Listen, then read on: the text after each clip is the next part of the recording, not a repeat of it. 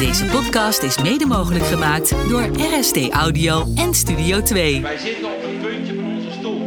En hij gaat aan de rechtskant. Johan Cruijff zei ooit: Als je wilt winnen, moet je lachend het veld opgaan. Met plezier presteren. In deze podcast verzamelen we verhalen van mensen uit de sport met een idee over hoe je duurzaam kunt presteren of die aan de lijve hebben ondervonden wat de impact van plezier en het gebrek daaraan kan zijn.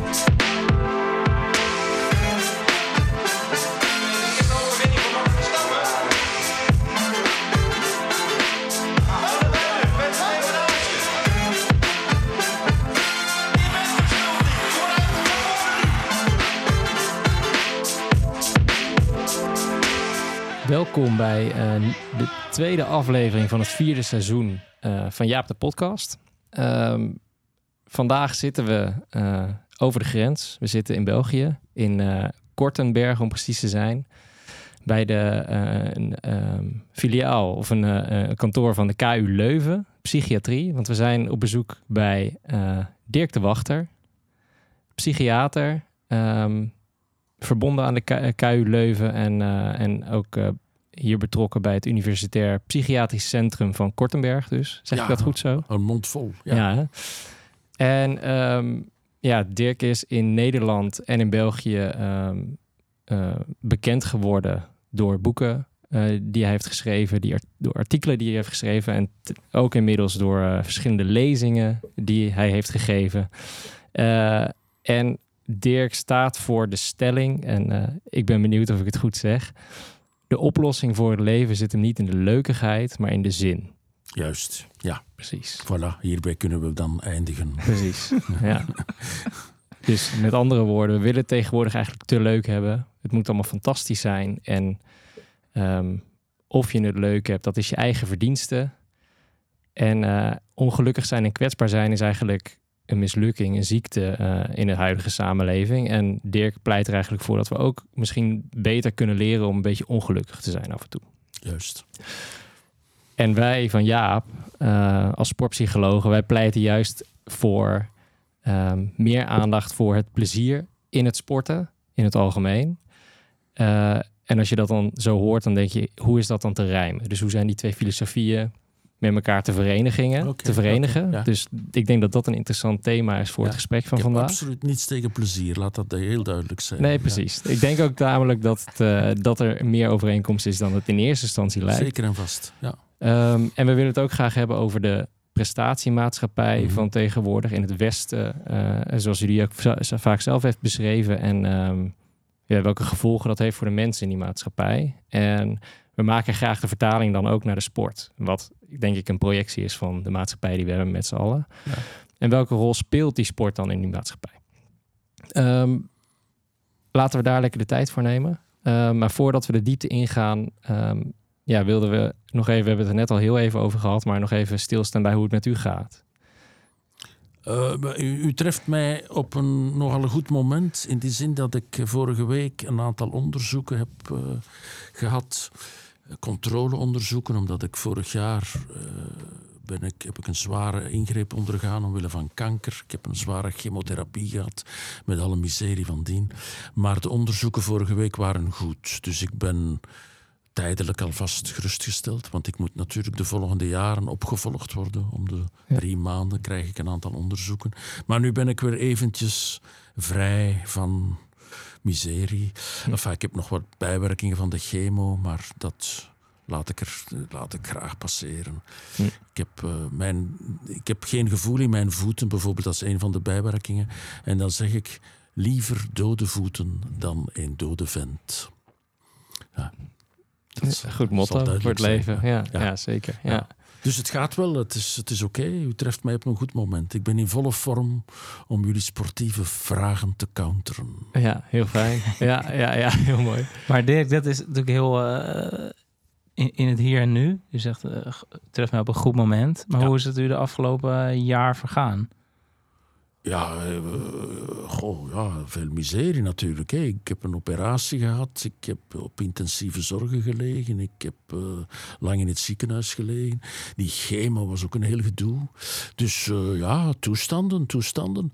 die mij, excuseer de pretentie van deze uitspraak, die mij bevestigd hebben wat ik tevoren al, al zei. Namelijk dat de zin van het leven belangrijker is dan het plezier. Want het was geen plezierige tijd. En toch was het ook, heel raar om te zeggen, een heel goede tijd. In de zin dat ik omringd was door mijn geliefde, door mijn kinderen, door mijn vrienden. En door, zonder overdrijven, werkelijk tientallen, honderden en nog meer mensen die mij eh, het beste wensen, die mij bloemen en kaartjes en alles wat men kan denken opsturen en mij het beste wensen. Ik krijg eh, sms-berichten en WhatsApp-berichten van mensen die een kaars aansteken in een of andere kerk in de wereld en daar een fotootje van nemen en zo van die dingen.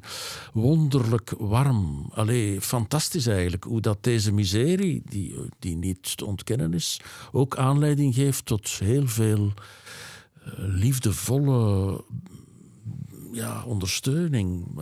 Echt heel aandoenlijk zelfs. Hè. Op, om een voorbeeld te geven, ik had bij een interview in de krant was dat, eh, helemaal in het begin nog, gezegd ik kan geen koffie meer drinken. Dat vond ik een beetje erg, want ik drink veel koffie eigenlijk. En eh, ik, ik zeg, ik kan alleen nog witte thee drinken. Witte thee is een heel zachte thee, zo heel, heel speciale. De weken nadien stonden er regelmatig zakjes witte thee op de trappen van mijn huis. Het is ongelooflijk. Allee, de- ik- ja, wat, wat mensen toch allemaal doen. Mensen zijn bijzonder liefdevol. De meeste mensen deugen, zegt Rutger Bregman. Ik durf nog een stapje verder zijn. De meeste mensen zijn liefdevol, eigenlijk. Het, dus, ja, dus dat voorbije jaar was wel eh, heel bijzonder in de twee richtingen, hè, zowel in de miserabele richting als in de liefdevolle richting. Zo. Ja, mooi toch ook. Ja. En hoe is het dan om als psychiater, als geliefd man, te weten dat je... Het zijn twee dat je verschillende categorieën. ja. absoluut. Ja. Dat, u, dat u ernstig ziek bent. Ja, natuurlijk. Ja, dat is hetzelfde als bij andere mensen, zeg ik dan. Hè. Mhm. Waarom zou een psychiater daar anders... En ook niet, hè.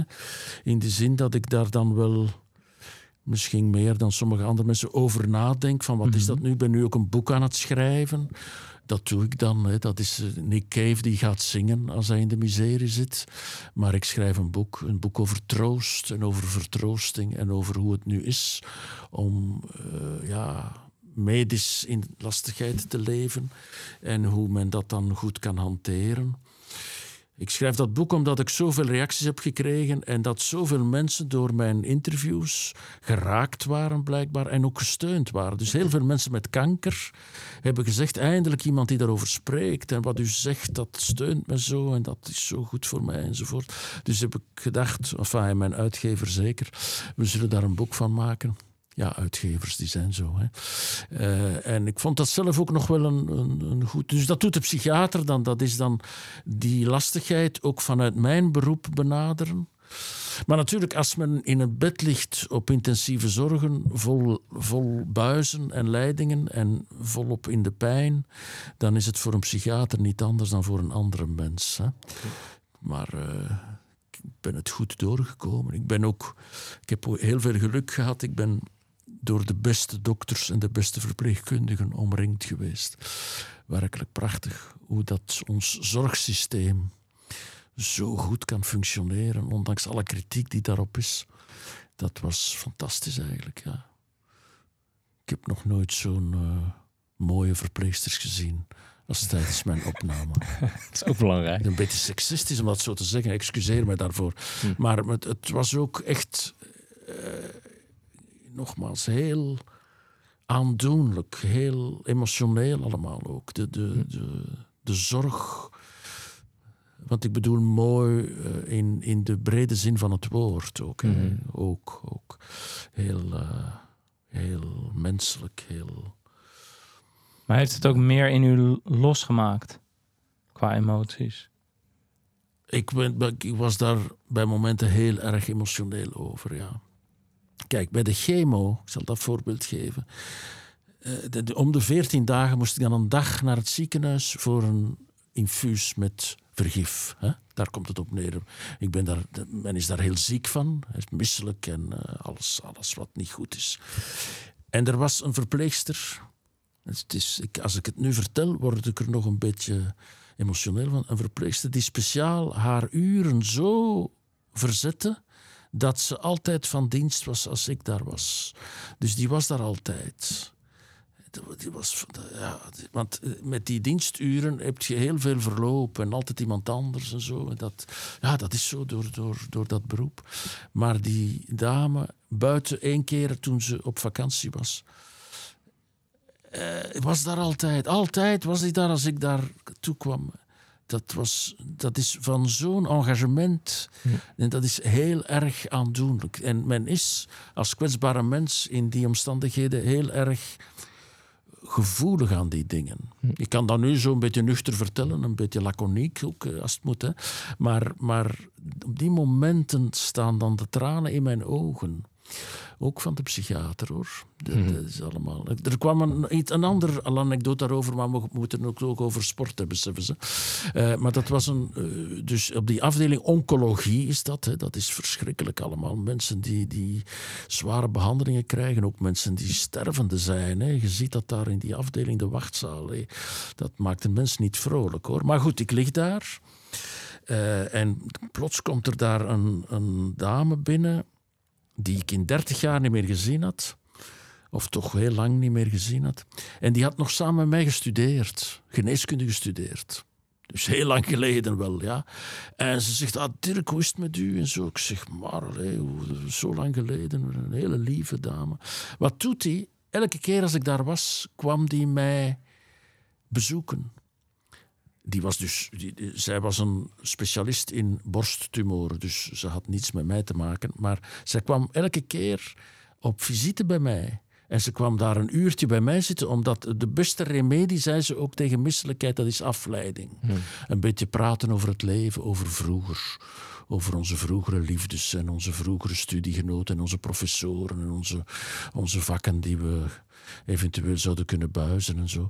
Maar, maar eh, ik zeg dan, maar hoe komt dat toch dat je daar tijd voor kunt maken? Want de dokters hebben geen tijd. Ze zegt, ja, maar mijn geheim is, zegt ze, echt waar. Ik werk halftijds. En daarom heb ik voldoende tijd om aan mijn patiënt te besteden en ook om aan u te besteden. Ongelooflijk, hè? Allee, dat is ongelooflijk zoiets. Ja, dat is de... Dus allee, om maar te zeggen, ik heb heel veel chance gehad. Ja. Dat is ook fijn, toch? Ja, is fantastisch. Ja, zeker. Ja, ja, ja. Enfin, ik ben nu ook een beetje in een nog wat half euforische stemming, omdat ik ondertussen weet dat, ik, dat de onderzoeken goed waren en dat ik alvast nog weer een tijdje kan leven. Moest dat nu niet goed geweest zijn, dan zat ik hier waarschijnlijk wat minder vrolijk. Want als ik nieuwe metastase zou krijgen, ik had een aantal metastasen, moest ik nieuwe metastase, dan zou de prognose echt heel, heel slecht worden. En dan zou ik waarschijnlijk toch op een zekere termijn niet meer verder leven. En dan had ik waarschijnlijk deze afspraak ook afgezegd. Ik weet het niet goed, ik weet het niet hoor, maar ik, ik denk het wel. Dus Ja. nu zit ik een beetje op een wolk. Dus wij, wij treffen Voilà. u op een... eh, Chance voor jullie ook, hè? Precies, goed Ja. moment. Nou, Voilà, dat over al mijn gedoe Nou, en nu over sport. Ja?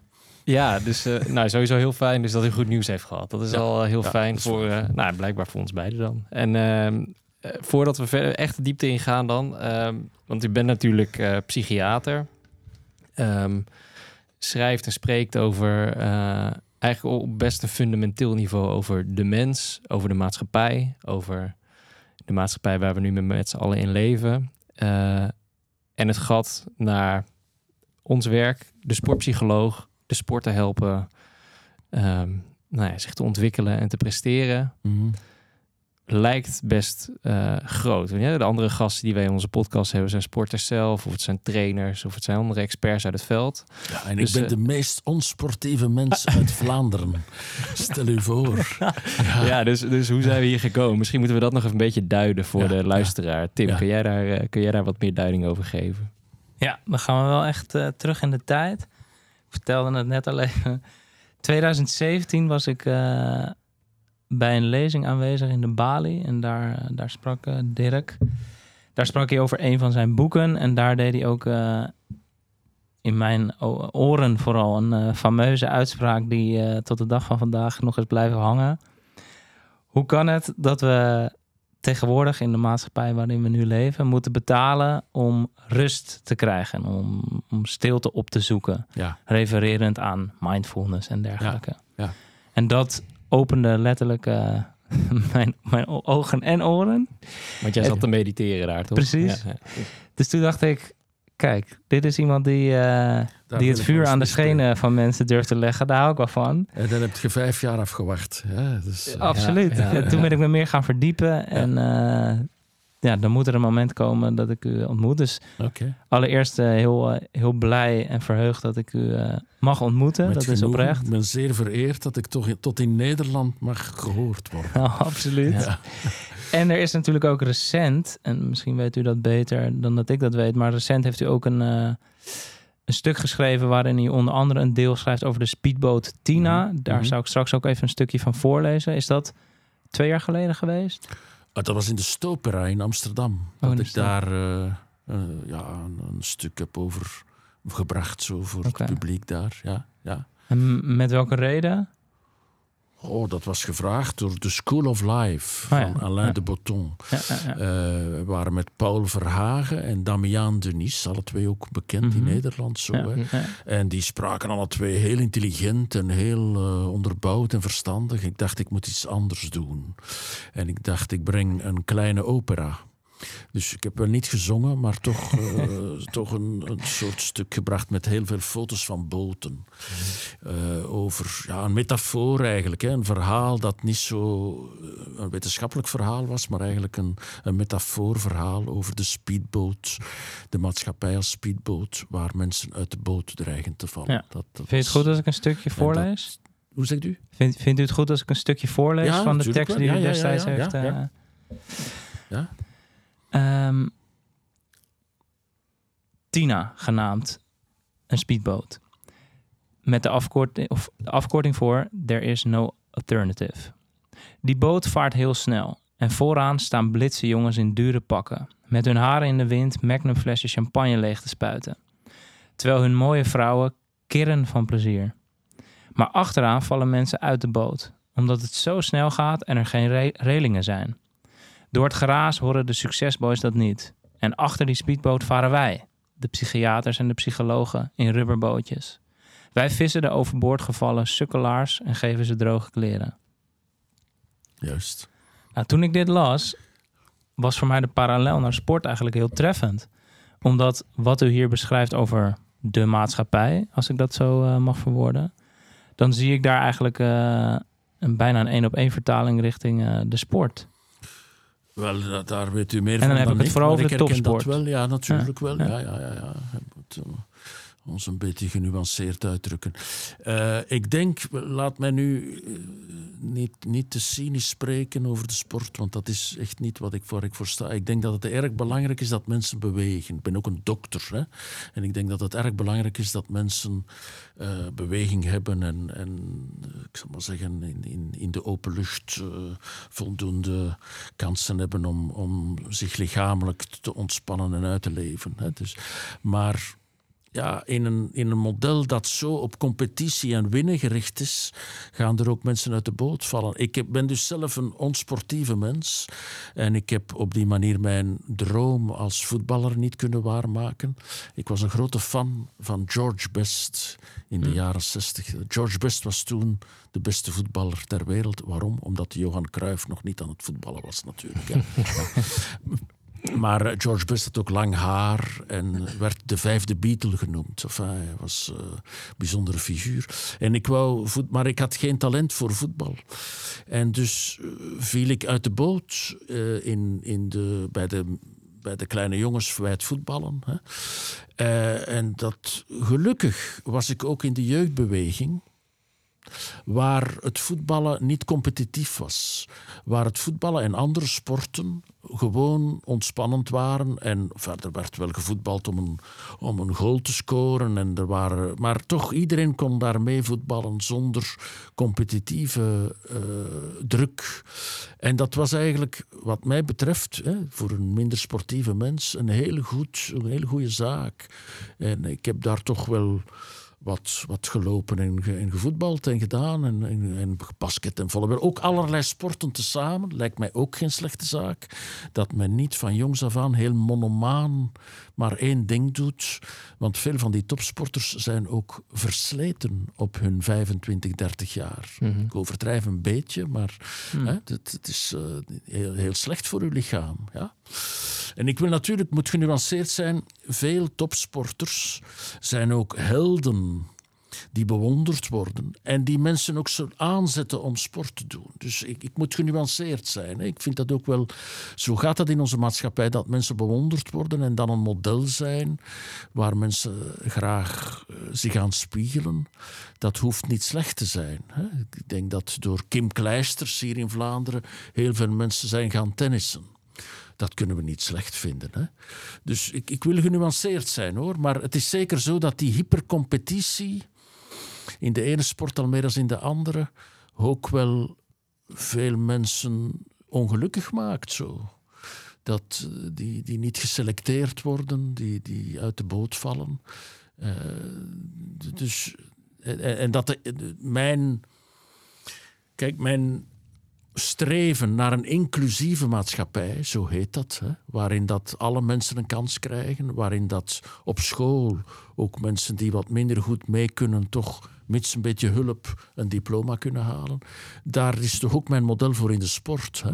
Dat ook mensen die wat minder sportief zijn, of zelfs mensen met bepaalde handicaps, toch ook mee kunnen genieten van, van de ontspanning, van de beweging, van wat, wat goed is aan sport. Hè? Dus ik wil daar heel genuanceerd op antwoorden, eigenlijk. En eh, u, u geeft net aan, ik had, ik had geen talent voor voetbal in dit geval. Ja. En voor andere sporten ook niet, zo bleek later. Oké, maar wat, wat, wat maakt dan dat we meer moeten gaan, als ik u goed beluister, dat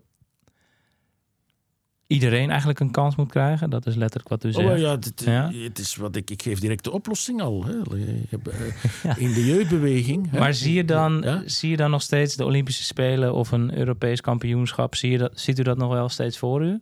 Ja, toen, ik, toen- ik een jaar of eh 13, 12 was, keek ik heel graag naar de Olympische Spelen. Naar, naar, eh, in München was dat toen, 72. Ik, ik hield knipsels uit de krant bij. Dus en vooral de atletiek vond ik toen heel bijzonder. Omdat daar... Ja, dat, dat, is, dat, is zo heldhaftig ook, vond ik dat. eh. En weinig agressief. Mensen lopen, maar ze slaan elkaar niet. Dat eh, vond ik een heel mooie sport. Dus, eh, dus en de Olympische gedachte... Kijk, voor zover ik het begrijp... was de Olympische gedachte oorspronkelijk in Griekenland... toch ook niet zo die professionele,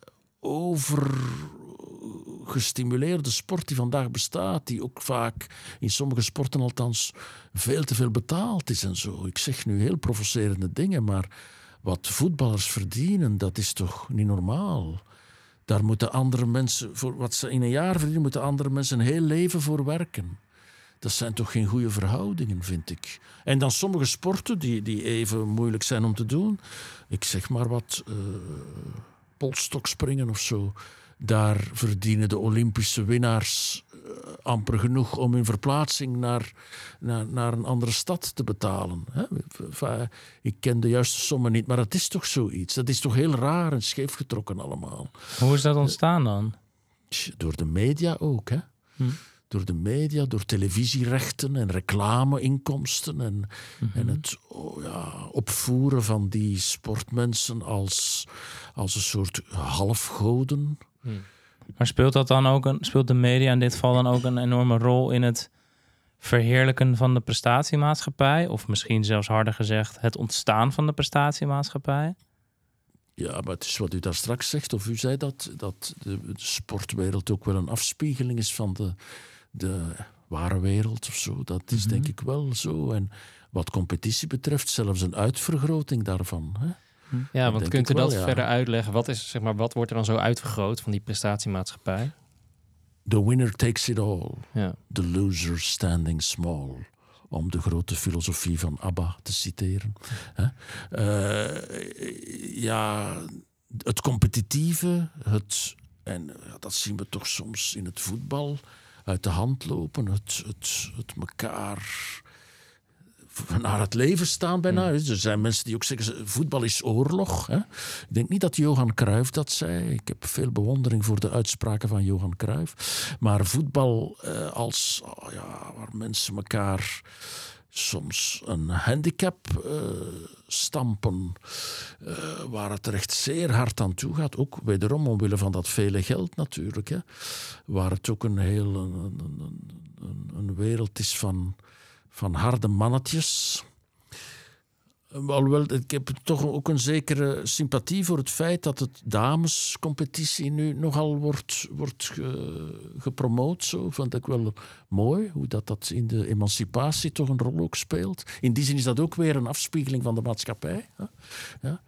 Eh, dus ik ben genuanceerd hoor. Ik, ik wil hier zeker niet, van, misschien valt dat u tegen, ik wil zeker niet de, de grote tegenstander van de sport zijn of zo. Of, of, eh, zoiets. Maar ik vind wel dat een aantal dingen. eh, Dus de speedboot zit hem ook wel in die sportcompetitie. Hè? Waar, waar, waar, is dan, waar eindigt dat, denk ik soms? Precies. Ja. Eh, ook die streven naar records en het verbeteren van records. Enfin, men heeft natuurlijk eh, heel erg de strijd aangegaan. Het is trouwens een Belgische eh, voorzitter van het Olympisch Comité, hè, Hmm. die, die die strijd heeft aangegaan eh, tegen de doping en zo. En de, het gebruik van stimulerende middelen en hormonale preparaten. Want dat liep echt uit de hand. Het werd ongelooflijk ongezond. Dat is wat teruggeschroefd, dat is een goede zaak. Maar toch ook, het wordt zeer ongezond. Hè. Die, die absolute topsport wordt zeer ongezond. Dat kunnen we toch niet.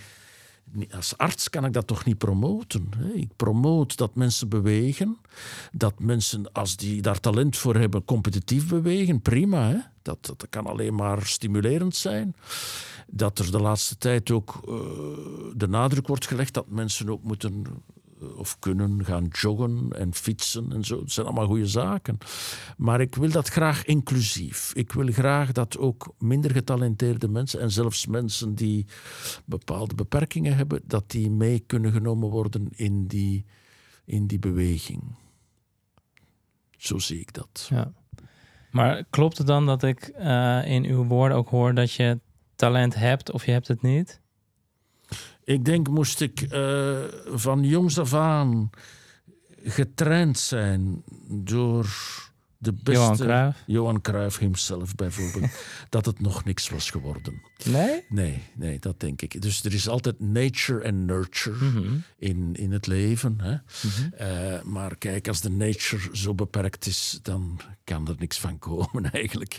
Hè? Maar ik denk dat je met training grote verschillen kunt maken. Dat denk ik wel, ja. ja. In, in... Maar goed, in een, in een sport zoals het voetbal, waar toch ja, techniek en waar, waar een zekere souplesse en een zekere motoriek van groot belang, een zeker atletisch, eh, eh, zie mij zitten. De, de luisteraar ziet dat niet, hè, maar ik ben werkelijk een smalle mens. Zo, hè.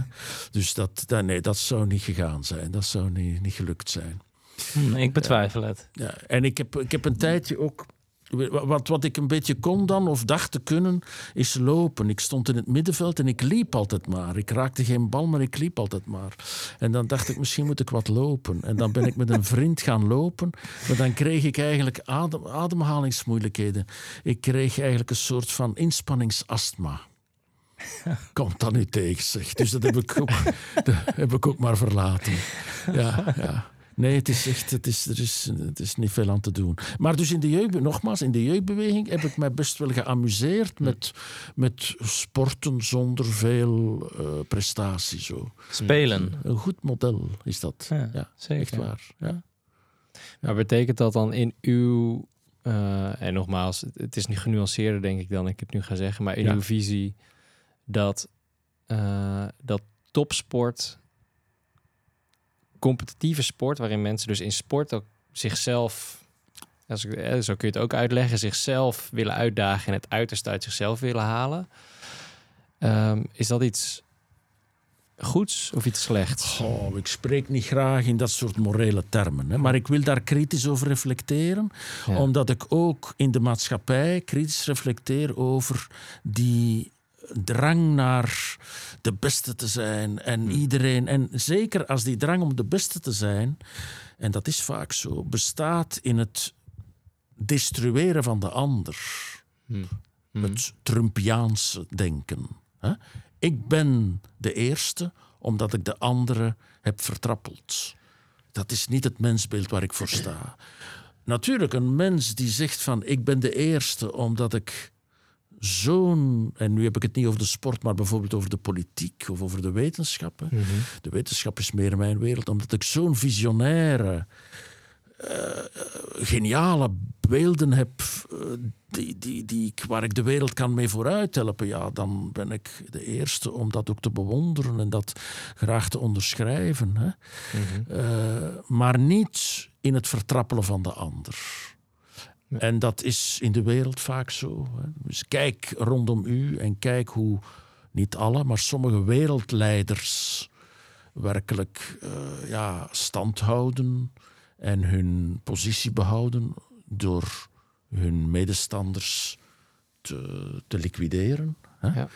Eh, ik moet daar geen namen bij noemen. Hè.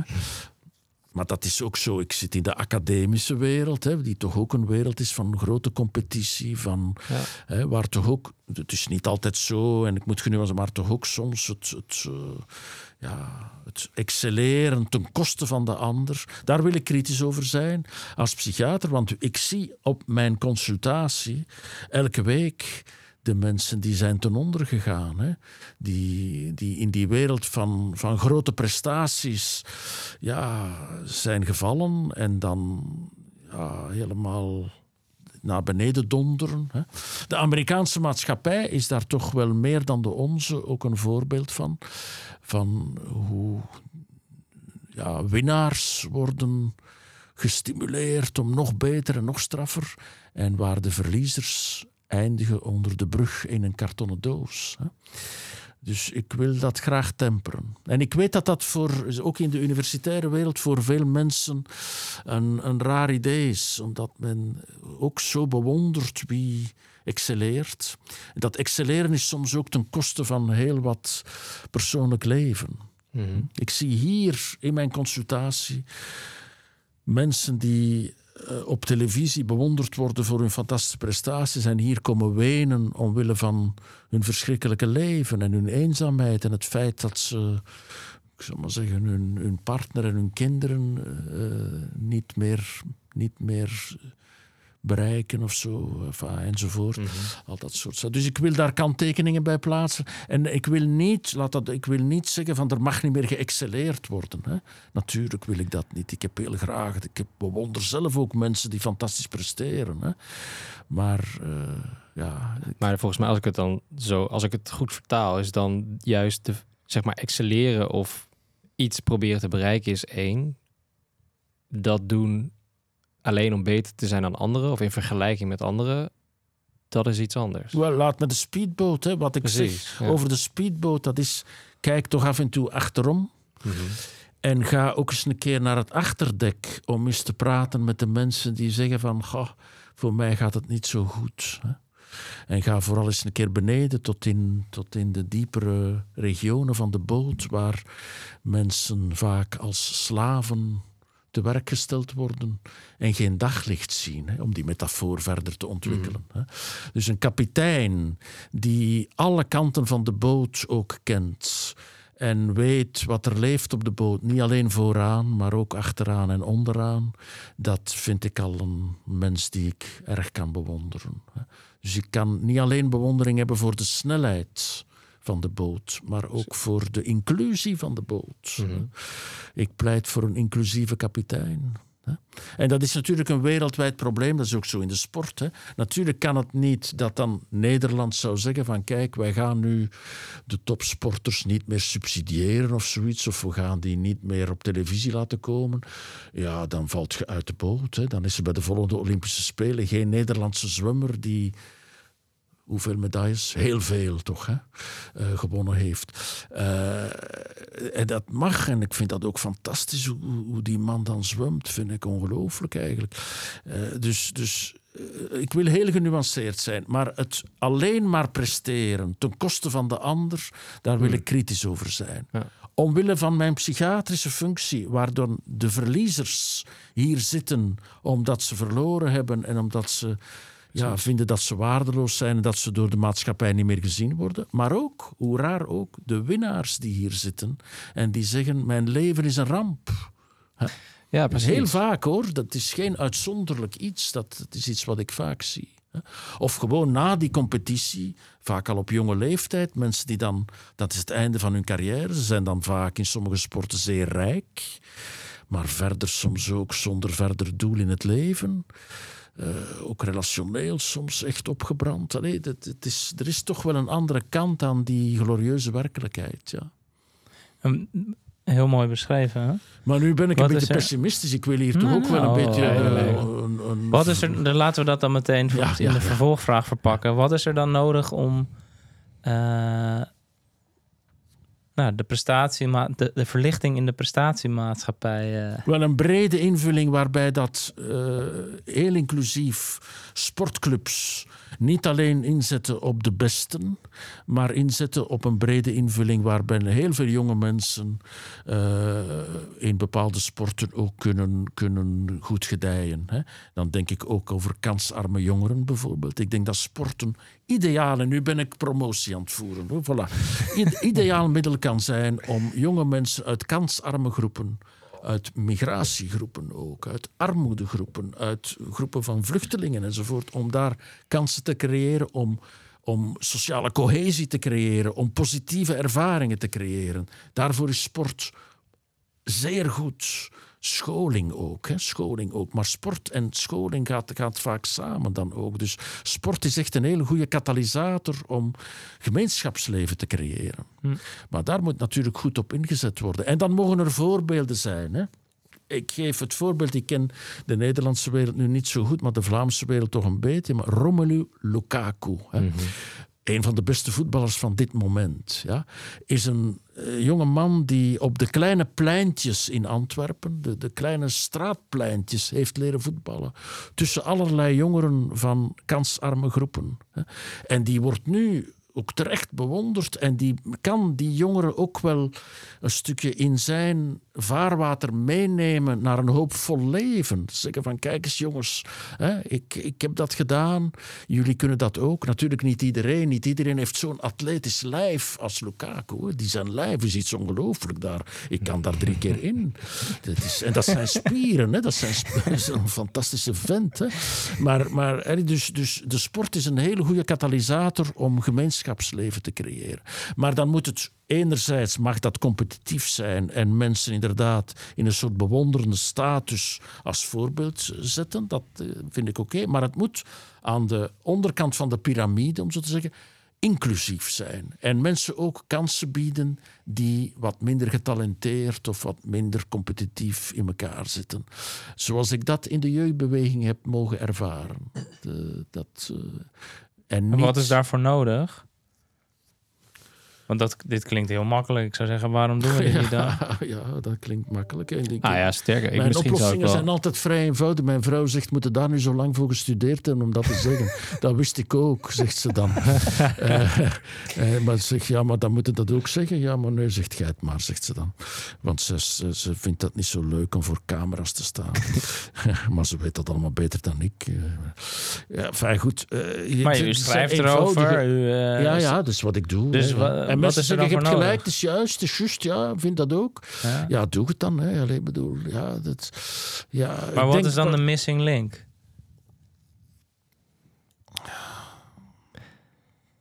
Geld?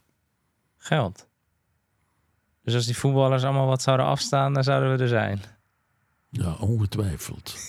Hm. Als de topvoetballers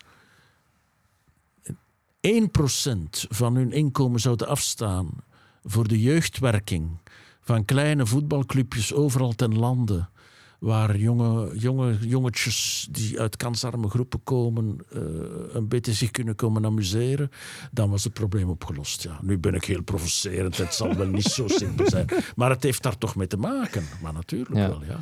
Maar als Pas ik- op, en er zijn er die dat doen. Hè. Ik denk dat Mhm. ik weet het niet juist wat Lukaku doet, maar die, die eh, is in ieder geval heeft het peterschap van nogal wat eh, eh, engagementen en zo, ook, ook in Afrika en zo. Allee, want ja, als die man daar komt, dat is een godheid. Hè? Allee, en, en hij maakt daar gebruik van. En er zijn ook nog wel, laat me toch wel weer heel genuanceerd zijn, nogal wat topsporters met een heel sociaal hart die zich inzetten. Die, uh, Cruijff heeft dat ook gedaan. Nogmaals, Cruijff, altijd Cruijff.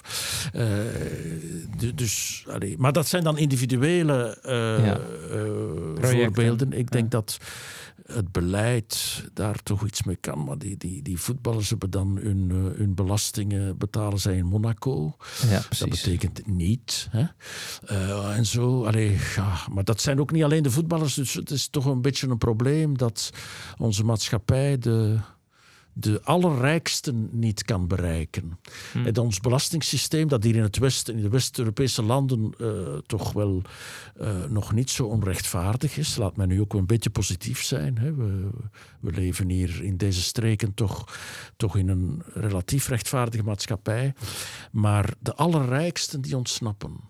Dat is een beetje moeilijk eigenlijk. De gewone rijken De betalen veel. Ja, ja. En de halfrijken of de, de wat meer begoeden, zoals ik zelf ook. Ik ben een professor aan de universiteit. Hè. Ik ben geen arme mens. Ik betaal nogal wat belastingen zo. En dat komt goed uit. Hè. Dat is ook een beetje terecht. Ik doe dat niet graag hoor, maar toch is dat terecht ook. Hè. Allee, hè, dus eh, laten we die, die, die, die, die maatschappij toch in stand houden. Maar de allerrijksten, die, Ontsnappen. die vinden we niet. Dus enfin, het is maar één voorbeeld. Hoe kunnen we eh, van die topsporters van voor op de boot toch een, beetje, een beetje temperen en dat ten goede laten komen aan de mensen die achteraan de boot staan of uit de boot zijn gevallen en die minste sport juist als verbinding in de maatschappij een plaats kunnen vinden. De, de sport is daarin perfect hoor. Ja, Heel veel van die kleine jongetjes, en meisjes ook, hè, die, die voetballen en die, die sporten, die skaten en die, die doen van alles eh, plezant. En dat is een manier om in een sociale weefsel een plaats te vinden. In plaats van thuis voor hun Facebook te zitten en alleen maar eh, het scherm te zien. Hè? Ja. Wat een probleem is in onze maatschappij ook. Ja. Hè?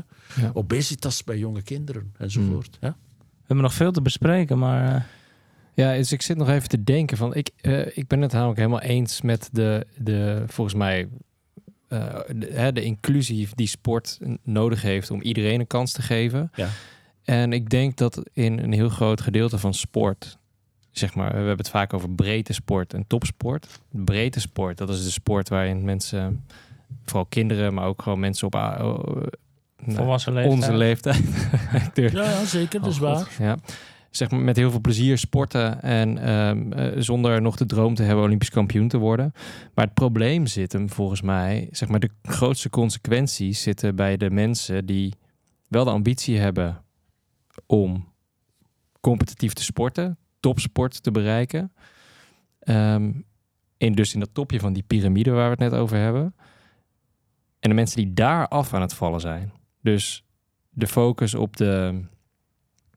Eh, dat zijn de mensen die wij in onze praktijk zien. De mensen die eh, worstelen met hun zelfvertrouwen in de Ja. sport. Die worstelen met het omgaan met tegenslag. Hè. Dat zijn sympto- eerste symptomen die wij zien van de consequenties van Daar die. komt mijn eh, stelling dan weer. Het omgaan met het verdriet en het tekort en de lastigheden van het Ja. leven. Dat is de kunst van het leven. Hè. Ja. En daarvoor is de sport trouwens, laat mij nu terug naar de basis ook gaan. Daarvoor is de sport eigenlijk ook een hele goede activiteit. Want kinderen leren al op jonge leeftijd dat ze al eens kunnen verliezen.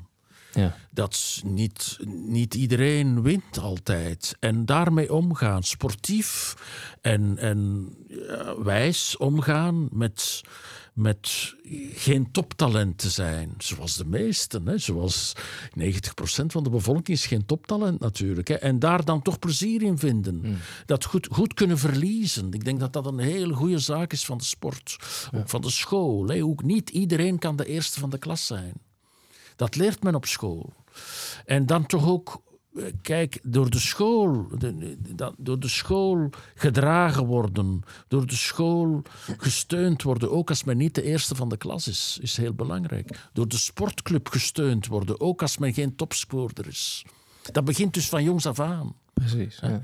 Maar een, een sportclub die van jongs af aan alleen de beste eruit haalt en die gaat isoleren en die van heel jonge leeftijd af al voorbereidt op de topsport. Dat heeft soms, en ik ben voorzichtig, maar nu ben ik niet voorzichtig, dat heeft soms bijna perverse effecten. Ja. Want men stelt die jongetjes dan ook voor van jullie gaan het maken. Hè? De nieuwe Kruif is opgestaan. En dat is maar voor één op de honderd waar. Hè? En die worden zo opgejaagd, ook vaak van, van thuis uit. Ouders die hun narcistische verlangens op hun kinderen projecteren. Op school is dat ook soms. Hè? Wat ze niet hebben zelf kunnen waarmaken, dat moeten hun kinderen doen. Wees gerust, ook mijn kinderen kunnen niet voetballen. Hè? Dus dat, op dat gebied was het al geen probleem. Maar eh, de erfelijkheid speelt daar waarschijnlijk. Hè, maar maar eh, ik heb dat gezien. Mijn, jongste zoon heeft eh, wat gevoetbald tot zijn 12, 13 jaar. Hij heeft nog altijd zijn beste vrienden uit die voetbalploegjes van toen. Dus voor hem was dat als socialiserend gegeven heel belangrijk. Mijn jongste zoon is 29 jaar nu. Zijn beste vrienden zijn de vroegere voetballertjes. Maar hij kon ook niet goed voetballen, niet goed genoeg. En dus bij 12, 13, 14 jaar werd het erg competitief. Dan was het voor hem niet meer plezant. En hij is gestopt dan ook. Maar hij heeft zijn vrienden wel behouden. Zijn vriendjes, die sommigen toch wat meer begaafd waren daarin. Maar geen één heeft, het echt, heeft een voetbalcarrière gemaakt, dat ook weer niet. Hè. Dus, dus ja, Omdat ze het plezier niet meer hadden. hoe zegt u? Omdat ze het plezier niet meer hadden. Ze hebben heel veel plezier gemaakt. Ze hebben heel Tot? veel... Ja, ja, tot de leeftijd van 12, 13 Precies, jaar. ja, en dan... Tot het belang, zeg maar, het af Dan- ging hangen van Ja, prestatie. dan Ja. moest, ja, ja, zeker. zeker ja, ja. Ze hadden ook een hele, dat is ongelooflijk belangrijk. Kijk, ik spreek altijd, ik spreek eigenlijk weinig voor de sport, dus ik moet, moet hier altijd wat voorzichtig zijn, maar ik spreek vaak voor het onderwijs. Ongelooflijk belangrijk is een goede leraar. Een leraar die begeesterend kan zijn, die stimulerend kan zijn en die tegelijkertijd ook inclusief kan zijn. Die niet alleen lesgeeft voor de beste van de klas. Maar hetzelfde geldt voor de voetbaltrainers. Mijn jongste zoon had een ongelooflijk goede voetbaltrainer. Een man die echt waar, het is echt waar, op het veld gestorven is. Die eh, een, een plotse dood is. Dat was ook een goede vriend van ons geworden op den duur. Hè. Die, en die is eh, tijdens de training op het veld van die kleine mannetjes is die gestorven. eh, ja, ondertussen meer dan tien jaar geleden. eh, Vijftien jaar geleden. Maar dat was een fantastische man die ook heel vriendelijk voor iedereen was. Die ook de, de minder goede krachten heel goed kon stimuleren. Die heel positief was in zijn levensvisie ook zo. Dat ja, zo mensen moeten hebben. Hè. In het onderwijs, maar ook in de sport. Precies. Ja. En geen hypercompetitieve scouting managers die al direct de, de, de, de kruifen willen, willen zien. Ik- Ja, en het is bij Kruif, ik heb er een beetje over gelezen. Het is, het is ook wel, die, die heeft ook wel de tijd gekregen om zich wat te kunnen ontwikkelen, zo als jong voetballertje. Zeker. Heb, ja. ik, heb ik begrepen. Maar het, het was ook een beetje andere tijd toen. Hè? Dat, eh, ja. Cruijff verdiende, is er toch een van de beste voetballers die er ooit geweest is. Hè? Maar heeft minder verdiend dan sommige van die spelers nu. Dat loopt echt uit de hand. Dat is, dat is merkwaardig. Kent u Jelle Jolles Nee, nee. Hoe? uit eh, Nederland? Hij is eh, emeritus hoogleraar. Ah ja, ik dacht Eh, een voetballer. Ah, nee, nee, sorry. Ja. Ja, jullie kennen ook Jelle, niet Jelle. Jolles. Ja, ja. Ja, absoluut, absoluut. Mooi. Ehm, en hij schrijft ook onder andere dat de, de traagst groeiende boom wel de hoogste stoppen kan krijgen. Dat, Dat kan, sluit een beetje kan, aan bij- Dat kan, ja. Ik denk al te zeer opgejaagde jonge mensen. Ik denk dat de prijs hoog is. Dat voor één topsporter er veel eh, miserie ook Ja, is. zeker. Zo, ja. En, ja. en die ene, nogmaals, die ene topsporter is soms ook een miserabel figuur. Ja, hoor. ja. Dat, maar er zijn altijd uitzonderingen. Ik, eh, ja, Cruijff bijvoorbeeld, wat ik heel interessant aan, aan Johan Cruijff, ik, ik, ik heb daar wat over gelezen, dat is dat hij zakelijk mislukt is. Hè. Hij had na Barcelona Ja. had hij wat zaken gedaan en dat is een grote mislukking. En hij heeft daar ongelooflijk goed mee omgegaan. Hmm. Hij kon ook mislukken. Dat is een chique tip, vind ik. Hè, dat je ook kunt mislukken. Mooi. Dat is mooi. ja, dat is een Vlaams woord, een chique tip. Hè. Antifragiel, kent u die term? Antifragiel? Antifragiel, nee, dat is een nieuwe term. Dat is, eh, ja, eh, Kent u eh, Nicolas Taleb? Nee, nee. Oh, dan ga ik u straks een boek eh, Ja, opsturen. ja, ja, goed, ja. Nee, Maar antifragiel, ik zou zeggen eigenlijk succesvol fragiel. Hè? Dat is wat we moeten proberen te zijn. Hè? Kwetsbaar en toch waardig. Zoiets, hè? Hmm. Dat is eigenlijk waar ik, waar ik... Ik vind dat we ook kwetsbaar mogen zijn in sommige domeinen van het leven. We kunnen ook niet in alles fantastisch zijn. Hmm. Dat bestaat niet. De Nobelprijswinnaars zijn vaak ook heel kleinzielige mensjes. En zo. Hè? Maar Thijs, is het dan mooi om antifragiel even toe te lichten? Ja, dus om dat even toe te le- wat Ja, antifragiel ja. precies is. Dus eh, hij beschrijft eigenlijk de, de woorden fragiel en robuust, die kennen we. Die zetten we vaak op een spectrum. hè. Dus fragiel is iets wat onder weerstand breekt, Ja, ja, glas. ja, eh, ja hè. zeker. Ja. Eh, en robuust is iets wat onder weerstand robuust Stand is, houdt. dus stand houdt. Ja. Een steen. En dat is eigenlijk het spectrum wat we hebben. Maar hij heeft er eigenlijk aan toegevoegd, nee, eigenlijk staat robuust in het midden. En is er aan de andere kant van robuust nog antifragiel, namelijk iets wat sterker wordt van weerstand. Oké, ja, zo kan ik het begrijpen. Hè, Dus eh, bijvoorbeeld ons lichaam is heel antifragiel. Dat maken we een beetje kapot door te trainen, spieren te, hè, te, te beschadigen om ze sterker te maken. Ehm, dus vanuit dat principe, daar, hè, daar hadden we het Of een over. mislukkelingen.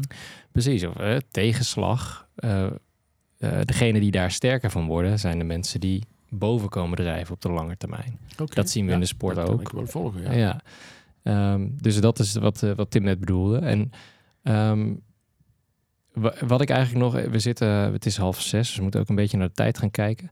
Eh, wat ik nog wilde weten is... Wat je in de sport dus ook vaak ziet... We hebben het nu over de, de negatieve consequenties... die die focus op de beste moeten zijn... de beste willen worden, presteren eh, heeft. Er zijn inderdaad, zoals u zegt... de grootste kampioenen dat kunnen de ongelukkigste mensen zijn. Die voorbeelden die zien wij ook. Mhm. Eh, in, onze, in, in Nederland hebben we een aantal eh, hele duidelijke voorbeelden van Tom Dumoulin, de wielrenner die u misschien wel kent, tot eh, Mhm. Olympisch kampioenen. Van naam toch, ja, ja. Precies. En aan de andere kant heb je de sporters die misschien niet de allergrootste sporters zijn, maar wel die met, eh, nou, dat durf ik wel te zeggen, met heel veel geluk terugkijken op hun carrière. Eh, om dan nog even de koppeling te maken vanuit nou ja, uw visie, uw filosofie van hè, eh, eh, een zinvol leven is belangrijker dan een leuk leven. Hoe werkt dat dan precies? Dus topsport is niet per definitie slecht, maar wanneer is het dan? Ik denk, wel, ik denk dat daar de regel geldt, zoals bij iedereen, dat daar iets zinvol van maken. Ja. Eh, kijk, we hebben hier de, de, de mens die ik erg bewonder en die de grootste wielrenner aller tijden is, is Eddy Merckx. Hè? Hier, Ja, ook in. Nederland bekend. hè? Zeker. Eddy Absoluut. Merckx. Eddy Merckx heeft eh, na zijn carrière is hij fietsen beginnen, beginnen produceren. Maar heeft hij ook wel gezorgd voor... heeft zijn heldenstatus aangewend om veel sociale projecten te steunen, om eh, ja, jonge mensen te motiveren, om zin te geven. Ja. Eh, Dus dat is wat men kan doen. De- ook topmensen kunnen dat doen. Namelijk, hoe kan ik nu mijn bestaan wat zinvol maken? Hoe kan ik betekenis verlenen? Hoe kan ik mensen stimuleren? Eh, sociale projecten, eh, ook in de derde wereld eh, enzovoort. Allee, dus de- ik denk dat het daarop neerkomt. Ik denk dat anders valt men vaak ook in een zwart gat na een grote carrière. Dan ineens is er niks meer. Men heeft dan eventueel veel geld, maar verder een leeg bestaan. Dus zin creëren is denk ik de sleutel. Dat denk ik wel. En ik zou ook hopen dat men dat al een beetje doet voordat men stopt. Hè. Zoals, zoals Ja. ik voorbeeld van Lukaku geef. Hè, dat men toch, toch niet alleen in die ivoren toren in de topprestaties zit, maar toch ook wel wat verbreed en een beetje geëngageerd bestaat. Ik denk dat dat voor ons allemaal geldt. Hoe kunnen we ons, ons leven een beetje nuttig maken voor de medemens? Meer een beetje kleur. zorgend zijn, zoiets. Ja. Een identiteit die niet alleen afhangt van je sportprestatie. Maar ja, dat is voor ons allemaal, dat is voor, voor, voor mij ook. Als, als mijn identiteit alleen maar mijn academische carrière zou zijn, dan zou mij toch heel broos maken. Maar ik probeer toch ook wat, wat andere dingen te doen. Zo. Ik ben, eh, Zoals podcast opnemen. ja, bijvoorbeeld. Over maar ja, waarom sport doe ik dit? Ja. Omdat ik dat zo out of the box vind. Ik vind dat het compleet out of my comfort zone. Dus ik zit hier maar te tateren. Ik denk, wat vinden ze daar allemaal van? Thijs, hebben we nog eh, tijd voor een klein stukje? Ja, ja, dus dat is een van de laatste vragen die we ze eigenlijk nog zo wilden, wilden Ah, ja. stellen. Het is wel een hele Een antifragiele vraag. Ja, ja, oké. Want in ons werk zien we ook dat veel sporters worstelen met de prestatiemaatschappij. De nadruk op presteren leert de sporter dat je een plek verdient zodra je presteert. Met andere woorden, het gaat niet om wie je bent, maar om wat je doet. Het perfecte recept om de overtuiging te installeren dat liefde en erkenning worden bepaald door wat je kan. De druk om te laten zien wat je kan is daardoor enorm, evenals de druk om niet te falen. En daar gaat ieder individu op zijn of haar eigen manier mee om. Eh, de een gaat nog harder werken, de ander vermijdt zijn gevoel of de situatie, of weer een ander verliest het plezier in de sport. En vaak, merken wij in onze praktijk, is er een fluctuerend zelfvertrouwen. En is dat een van de eerste voortekenen dat er iets niet goed zit. Voortkomend uit een, eh, een combinatie van perfectionisme, en een overtuiging dat je niet goed genoeg bent. En wij, zeker ook eh, op onze master aan de Universiteit van Amsterdam, leren dan vaak dat we tips en tricks kunnen inzetten. En dan kan je bijvoorbeeld denken aan doelen stellen of visualiseren, want dat vergroot het zelfvertrouwen. Maar in de afgelopen jaren hebben wij ook gemerkt dat dat eigenlijk dweilen met de kraan open is. Dat dat eh, weinig, weinig stand houdt zodra ze ons eigenlijk niet meer zien. Of zodra het doelen stellen een beetje zijn waarde verliest. We komen namelijk niet bij de kern op die manier. En daarom, als psychiater en mede-psycholoog hier in één kamer, hoe ga jij om met zo'n casus? Hoe ga ik daarmee om als hulpverlener? Ja. Hoe pak jij dit aan? Als hulpverlener. Dus ja. ik zelf ja, ja, niet... niet nee, nee, als hulpverlener. Het, op dezelfde manier als dat ik aanraad eh, wat mensen eh, kunnen doen in dit leven, dat is door verbinding te maken. Door niet alleen te blijven staan met de frustraties en de machteloosheid en de lastigheden, maar door daar met anderen over te spreken, professioneel. Hè, door, in mijn vak is dat intervisie en supervisie en collega's enzovoort, maar ook privé.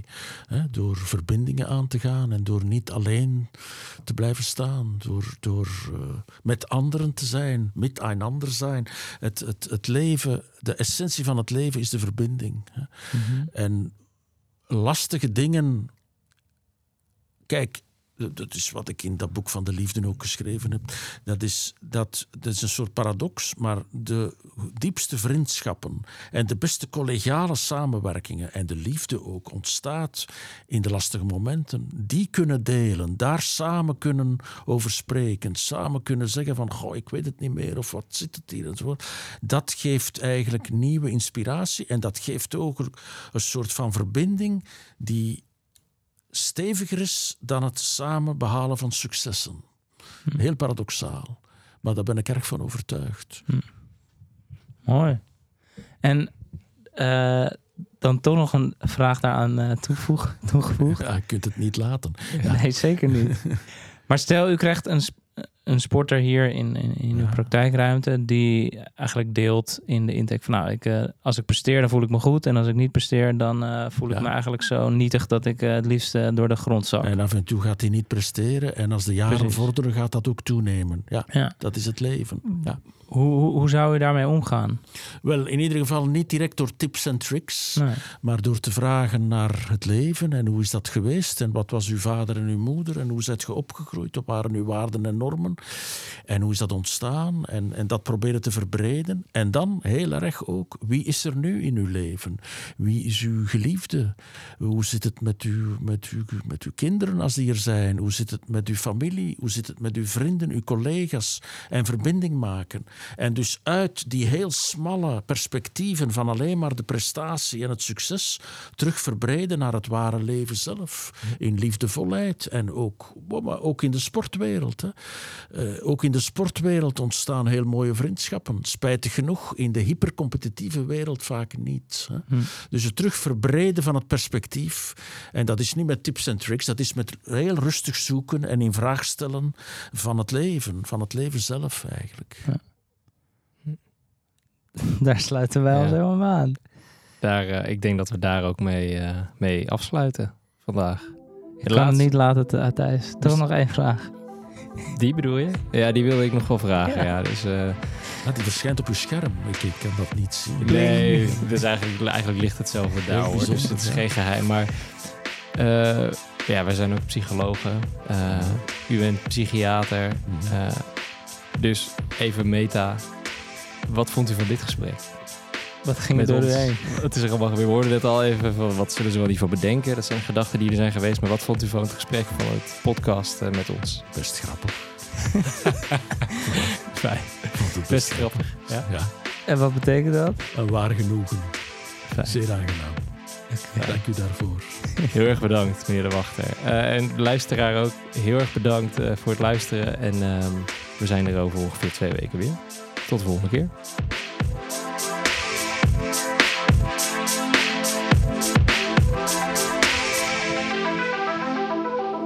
Deze podcast is mede mogelijk gemaakt door RST Audio en Studio 2. Wil jij ook je eigen podcast? RST Audio en Studio 2 nemen de totale productie uit handen. Van hosting, jingles, vormgeving tot productie. Ga naar rstaudio.nl en publiceer volgende week al je eerste podcast.